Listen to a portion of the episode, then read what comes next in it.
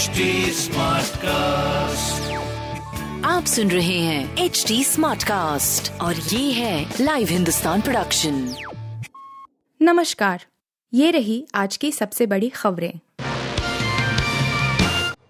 Corona के बढ़ते मामलों को लेकर दिल्ली समेत इन राज्यों को केंद्र ने भेजा अलर्ट। लोगों से मास्क लगाने की सलाह।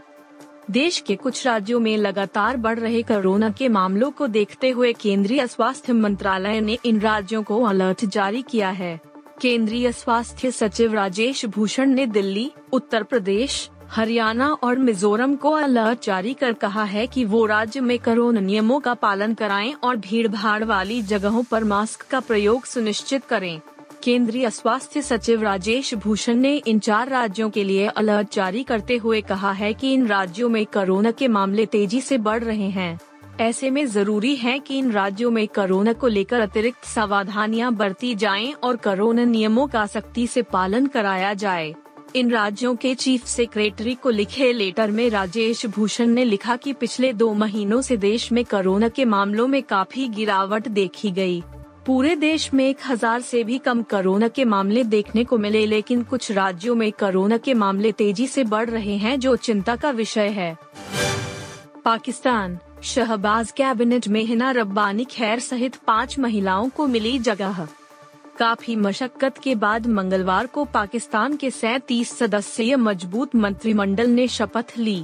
मंत्रिमंडल के गठन में देरी ने गठबंधन सरकार के भीतर मतभेदों की अटकलों को जन्म दिया था, जिसे अब विराम दे दिया गया है।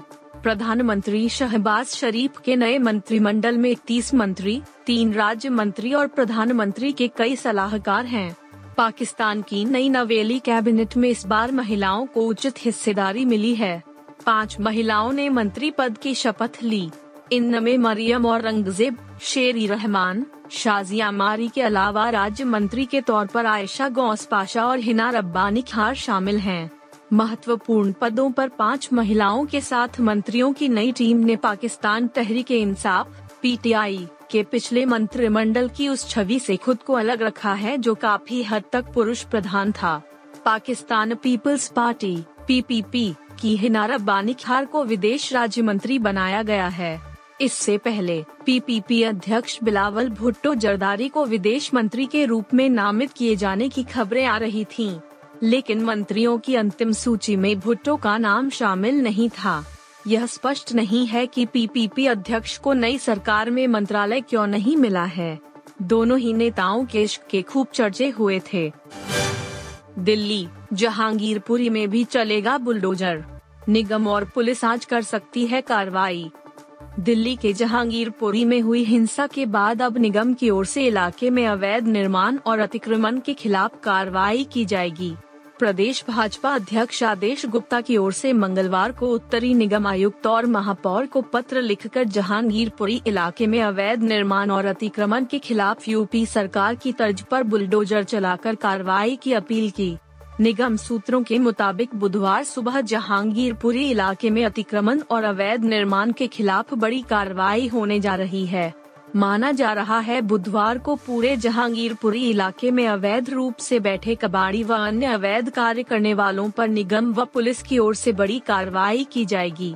जहांगीरपुरी में हुई हिंसा को लेकर पहले से तैयारी का शक जताया जा रहा है। दरअसल, दो ऐसे सीसीटीवी फुटेज सामने आए हैं, जिसमें कुछ लड़के घटना के एक दिन पहले देर रात लाठियाँ, डंडे और पत्थर इकट्ठा करते दिखाई दे रहे हैं। क्रिप्टो बिल में अधिकांश डिजिटल करेंसी पर बैन संभव। सरकार क्रिप्टो करेंसी के खतरे को देखते हुए अधिकांश डिजिटल करेंसी पर प्रतिबंध लगाने की तैयारी कर रही है। क्रिप्टो बिल में इस पर गंभीरता से आकलन हो रहा है। लेकिन सरकार डिजिटल मुद्राओं में संभावनाओं का लाभ उठाने से भी उपभोक्ताओं को वंचित नहीं करना चाहती है। इसको लेकर ब्लॉकचेन आधारित सीमित उपयोग वाली डिजिटल मुद्रा की अनुमति देने पर विचार कर रही है। साथ ही कुछ आभासी डिजिटल संपत्तियों को वैध बनाने की योजना है। मामले से जुड़े सूत्रों ने कहा कि यह योजनाएँ उस चीज़ का हिस्सा हैं, जिसे अंततः एक नए कानून में संहिताबद्ध किए जाने की संभावना है। एक बार विभिन्न हितधारकों के साथ विस्तृत चर्चा समाप्त होने के बाद इसे अंतिम रूप दिया जाएगा। विराट कोहली को पीछे छोड़ के राहुल ने रचा इतिहास। टी ट्वेंटी क्रिकेट में सबसे तेज 6000 रन बनाने वाले बल्लेबाज बने। लखनऊ सुपर जायंट्स के कप्तान के राहुल का इंडियन प्रीमियर लीग में कमाल का प्रदर्शन जारी है। वह हाल के वर्षों में क्रिकेट के सबसे छोटे प्रारूप में भारत के सबसे भरोसेमंद बल्लेबाजों में से एक रहे हैं। राहुल ने मंगलवार को आईपीएल 2022 के इकतीसवे मुकाबले में रॉयल चैलेंजर्स बेंगलोर के खिलाफ 24 गेंदों पर 30 रनों की पारी खेली। अपनी इस पारी के बाद राहुल ने टी क्रिकेट में एक और बड़ी उपलब्धि हासिल कर ली है। वह टी क्रिकेट में सबसे तेज 6000 रन बनाने वाले भारतीय बल्लेबाज बन गए हैं।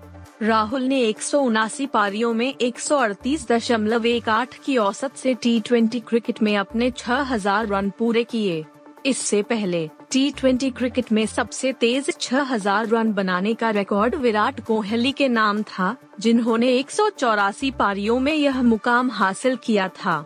राहुल आईपीएल 2022 सीज़न में शतक बनाने वाले केवल दूसरे बल्लेबाज हैं। उनके अलावा जॉस बटलर ने ही अब तक इस सीज़न में शतक जमाया है। आप सुन रहे थे हिंदुस्तान का डेली न्यूज़ रैप, जो एच टी कास्ट की एक बीटा संस्करण का हिस्सा है। आप हमें फेसबुक ट्विटर और इंस्टाग्राम पे एट एच टी या podcasts@hindustantimes.com पर ईमेल के द्वारा सुझाव दे सकते हैं। आप सुन रहे हैं एच डी स्मार्ट कास्ट और ये था live Hindustan production smart cast